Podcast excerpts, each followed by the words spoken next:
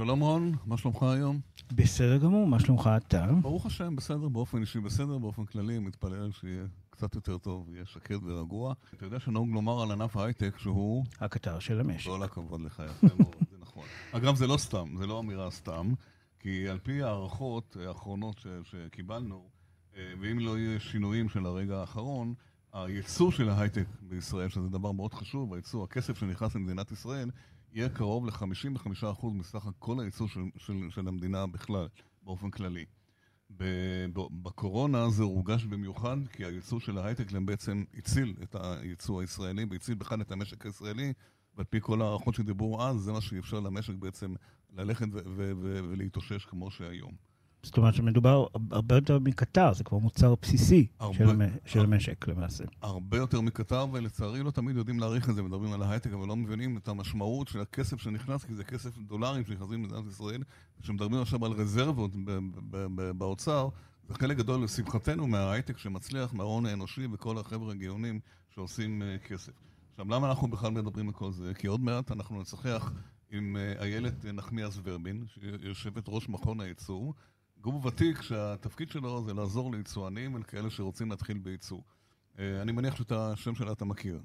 כן, חברת הכנסת לשעבר, איילת אה, נחמיאס ורבין. הייתה חברת כנסת מטעם מפלגת העבודה אה, בסיעת המחנה הציוני. נכון, נכון מאוד, יפה. כל הכבוד על הבקיאות, כן. אז היא גם הייתה בין היתר בכנסת יושבת ראש שדולת התעשייה, והיו לה עוד כל מיני תפקידים ציבוריים, וגם היום, ואנחנו נשאל אותה. ועוד משהו קטן, אה, היא, היושב, היא האישה הראשונה שמתפקדת כיושבת ראש מכון הייצור. עד עכשיו היו שם רק גברים, וזה חשוב. ולא סתם, היא גם מינתה מנכ"לית שהיא גם אישה. היא בטח תדבר על זה. זה אז, תופעה ידועה. אה, אנחנו נפנה אליה ונשאל אותה כמה שאלות ביחד, יהיה כיף. קדימה, נפגוש את אה, איילת. מתחילים.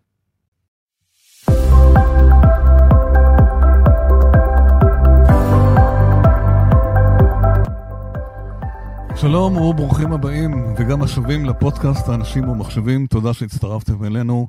כאן אה, יהודה קונפורטס, העורך הראשי של אנשים ומחשבים ועורך התוכנית אורן קסלר. שלום לאיילת אה, נחמיאס ורבין, יושבת ראש מכון הייצור וחברת כנסת לשעבר ועוד הרבה מאוד תפקידים. מה שלומך? שלום, שלום. אה, אני בסדר, תודה רבה.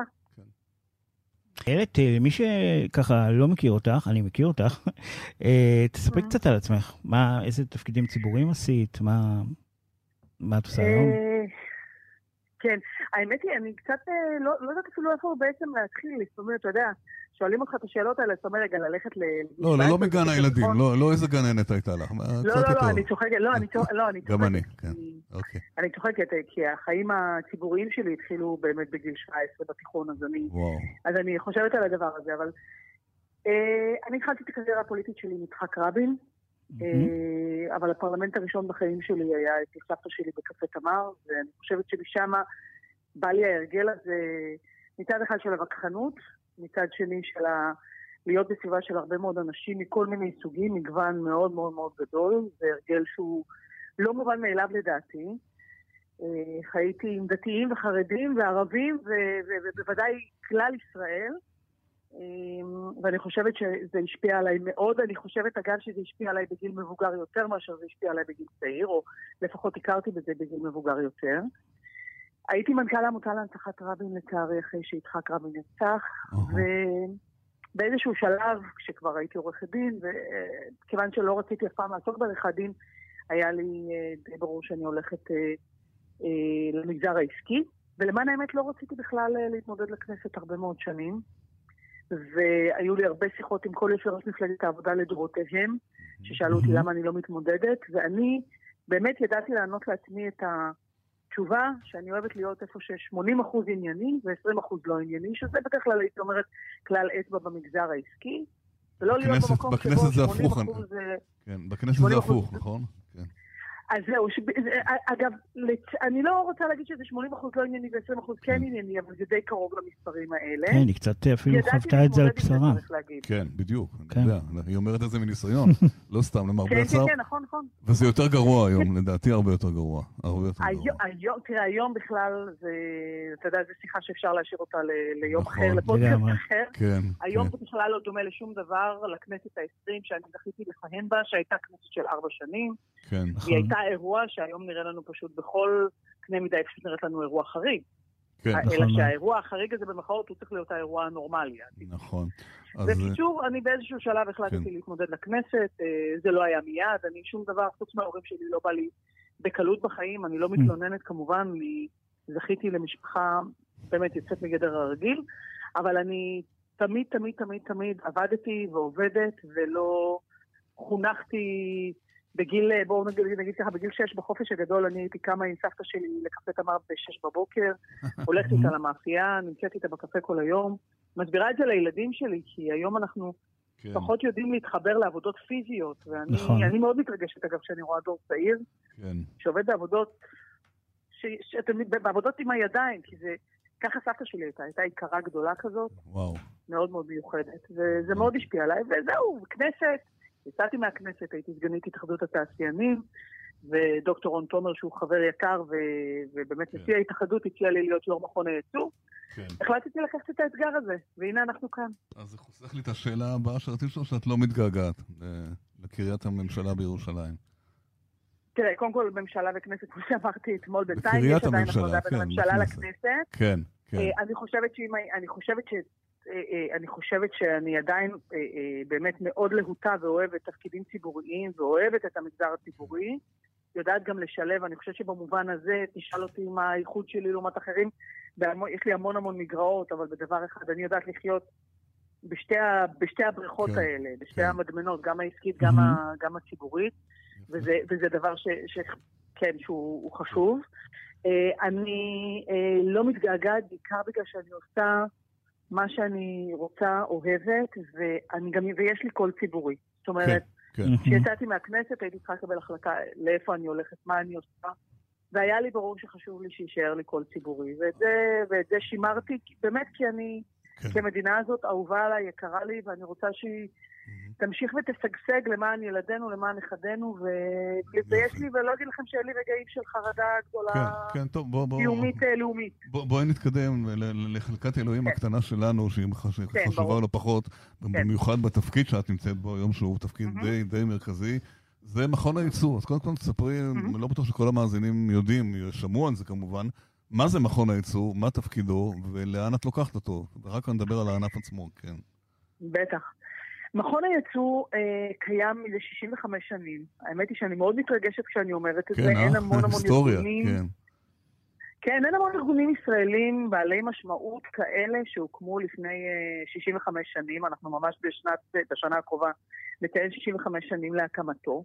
מכון הייצוא הוא בעצם מסלול ההמראה של כל יצואן במדינת ישראל. ולמה אני אומרת כל יצואן? הרי באמת כל חברה שרוצה להגיע ולייצא מגיעה למכון הייצוא, אז אני רוצה להגיד שכן, כמעט כל החברות, מגיעות למכון הייצוא כדי בעצם לקבל את הקביים הראשונים כדי להבין איך מייצאים. אני גדלתי בבית של יצואן, אולי זה, זה צריך להזכיר לפני כן. כל דבר אחר בהקשר הזה.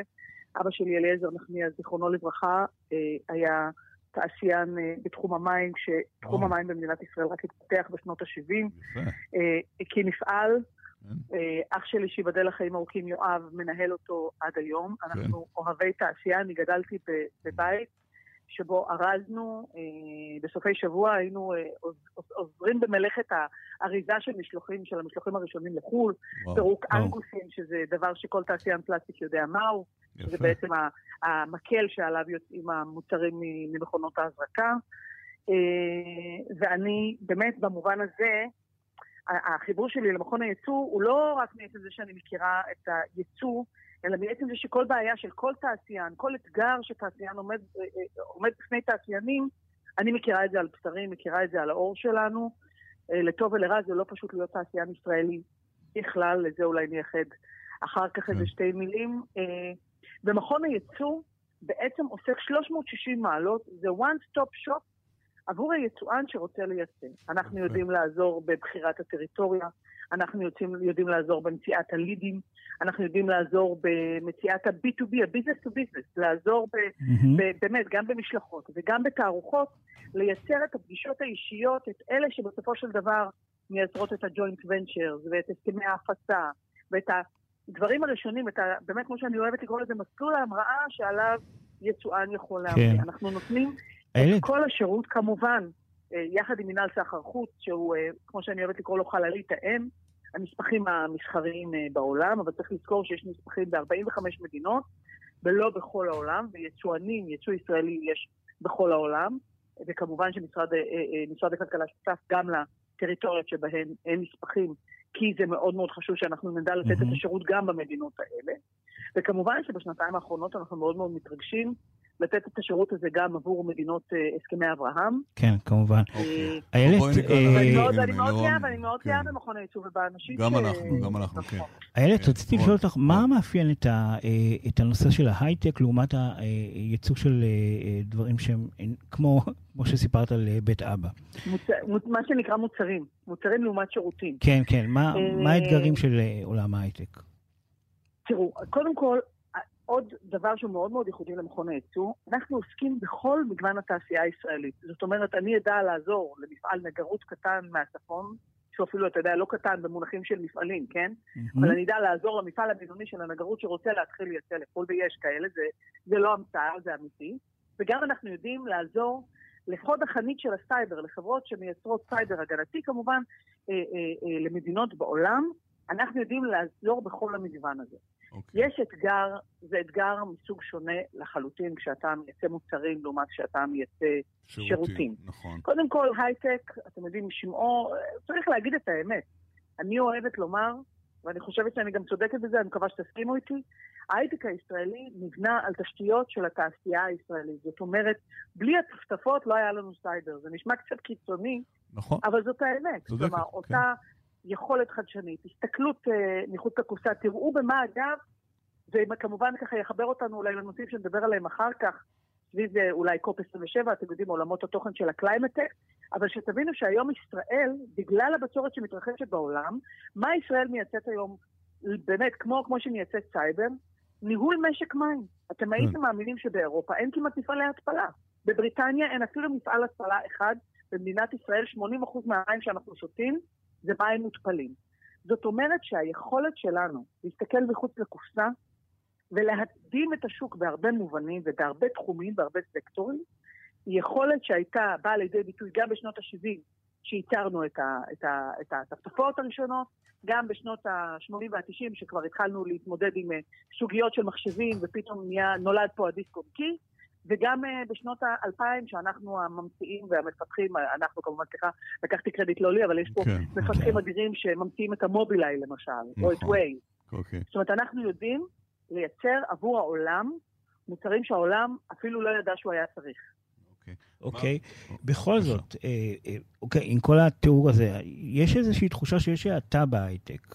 אז זה משפיע על הייצוא? זה קיים אגב? תראו, אני לא יודעת, אני רוצה רגע להיות זהירה. ואני אומרת לכם שוב, כיצואנית, שלמשל עניין המטח, אני מרגישה אותו, ב, ב, זה, זה, זה מקפיץ לי את הוורידים כל, כל היום, אבל זה לא גורם הייצור היחיד שהוא מאתגר. ההייטק במידה רבה מתמודד עם סוגיות שהתעשייה המסורתית כבר התמודדה איתן בעבר, עדיין לא התמודדה איתן בהצלחה. בין אם מדובר מצד אחד, המון המון חברות קפצו קדימה בגלל שוק אה, שורי, כמו שנהוג לומר בשוק כן, ההון, כן. שהיה מאוד מאוד שורי בשנתיים האחרונות, גיוסים מטורפים, אתם יודעים, חסרי... חסרי קורלציה. שהן לא יצרניות, רובן לא יצרניות, חברות אה, שירותים, או מה שנקרא... לא, תראה, מה זה לא כן. יצרניות? השאלה היא התוכנית העסקית. זאת אומרת, מה זה נכון. לא יצרניות? היה להם רעיון, נכון. שאתה יודע, בישראל אוהבים לקרוא לזה יוניקורן, נכון. ואני אהבתי באמת, ולא כי איני צרה חס וחלילה. אני פשוט לא חושבת שיש דבר כזה כלכלת יוניקורנים. זאת אומרת, ברור שיש חברות כמו מובילאיי, שלזמנה היא בהחלט הייתה יוניקורן, או אפילו וייז זה סוג של כן. יוניקורן, אבל אלה חברות אמיתיות עם מוצר, עם תוכנית עסקית. עכשיו, תוכנית עסקית לא חייבת להיות תוכנית רווח והפסד, אוקיי? רק דוחות רווח והפסד. תוכנית עסקית יכולה להיות, מספיק שזה מוצר שחברה אחרת ענקית תרצה אותה, כמו שגוגל קנתה בסופו של דבר את וייז. זאת אומרת, אתה צריך לדעת למה אתה מכוון, פלאג אין. בסדר? Okay. אוקיי. למה אתה בסופו של דבר uh, מתחבר? ברור שלאור מה שקורה בעולם, ואני חושבת שהאתגרים הגדולים לצערי, אני נושכת את האצבע הקטנה שלי כמנהג הסלוניקאים, כן, סלוניקאים, אבל אני חושבת שהאתגרים כן. הגדולים הם עוד לפנינו, כן. כי uh, אתם יודעים, כשמדברים על המטח תמיד מדברים על הדולר, והשוק האמריקאי הוא אכן השוק הכי גדול, שוק הייצוא הכי גדול של ישראל, אבל השוק האירופי הוא שוק ענק מבחינת ישראל, והם עוברים התמודדויות שהן בכלל לא רק תלויות מטבע, אלא סוגיות כמו בצורת מטורפת, התייבשות הנהרות, דברים ואתגרים שאנחנו באמת, צריך להגיד את האמת, זאת אומרת, אתה יודע, בעוד מלחמה 80 שנה אחרי שכבר הייתה מלחמה באירופה, לא האמנו כן. שאנחנו נתמודד עם, עם, עם, עם אירועים כאלה. זאת אומרת, אפילו אתגרים אתה יודע, כשהדולר נחלש, אז אני יודעת לבוא בדרישות לבנק ישראל ולהגיד, סליחה, אל תיתנו, אל תיתנו לדולר לקרוס, כאילו, תנו לו, תנו לו איזה, מה שנקרא, תמיכה קלה מלמטה. רגע, פה, פה אני חייב להכניס שאלה אקטואלית שדיברו עליה בטח בשבוע האחרון, ושאלו אותך הרבה, האם העלאת הריבית של בנק ישראל תשפיע, איך היא משפיעה עליכם? בטח לא לטובה, לא? כן. כן. תראו, קודם כל... בקצרה, כן, זה לא נושא, אבל... אנחנו, כן. אני משתדל, אני משתדל, למרות המקצוע, מקצוע הרקע שלי שנקרא פוליטיקאית, אני משתדלת לא להיות פופוליסטית. לא, בסדר, אוקיי. אני חושבת שמי שמכיר אותי, מי שעוקב אחרי הטוויטר שלי, אני אוהבת כן. להגיד דעות לא פופולריות, אוקיי? אז אני, אז אני אגיד לכם ככה. אז אני, הריבית, העלאת הריבית הייתה צורך שאני לא יכולה להתעלם ממנו, האינפלציה אוקיי. פה גבוהה, אוקיי. היא לא גבוהה כמו בעולם. מה טענתי לעומת זאת? שמרחב התמרון של בנק ישראל והממשלה הוא הרבה יותר גבוה מאשר בארצות הברית או באירופה. Mm-hmm. וזה הדבר החשוב. למה? כי העלאת ריבית מייקרת את מקורות ההון. ברגע שאתה מייקר את מקורות ההון, אתה יכול לייצר בלימה.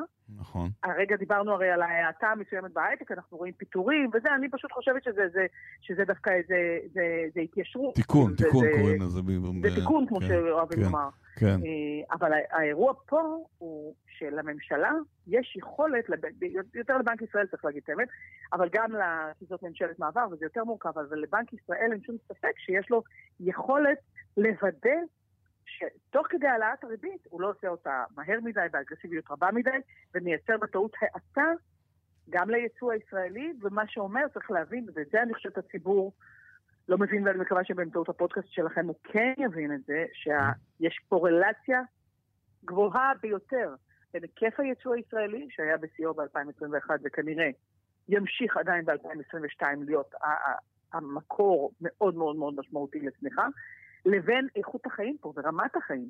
נכון. זאת אומרת, יש mm-hmm. קשר בין הדברים האלה.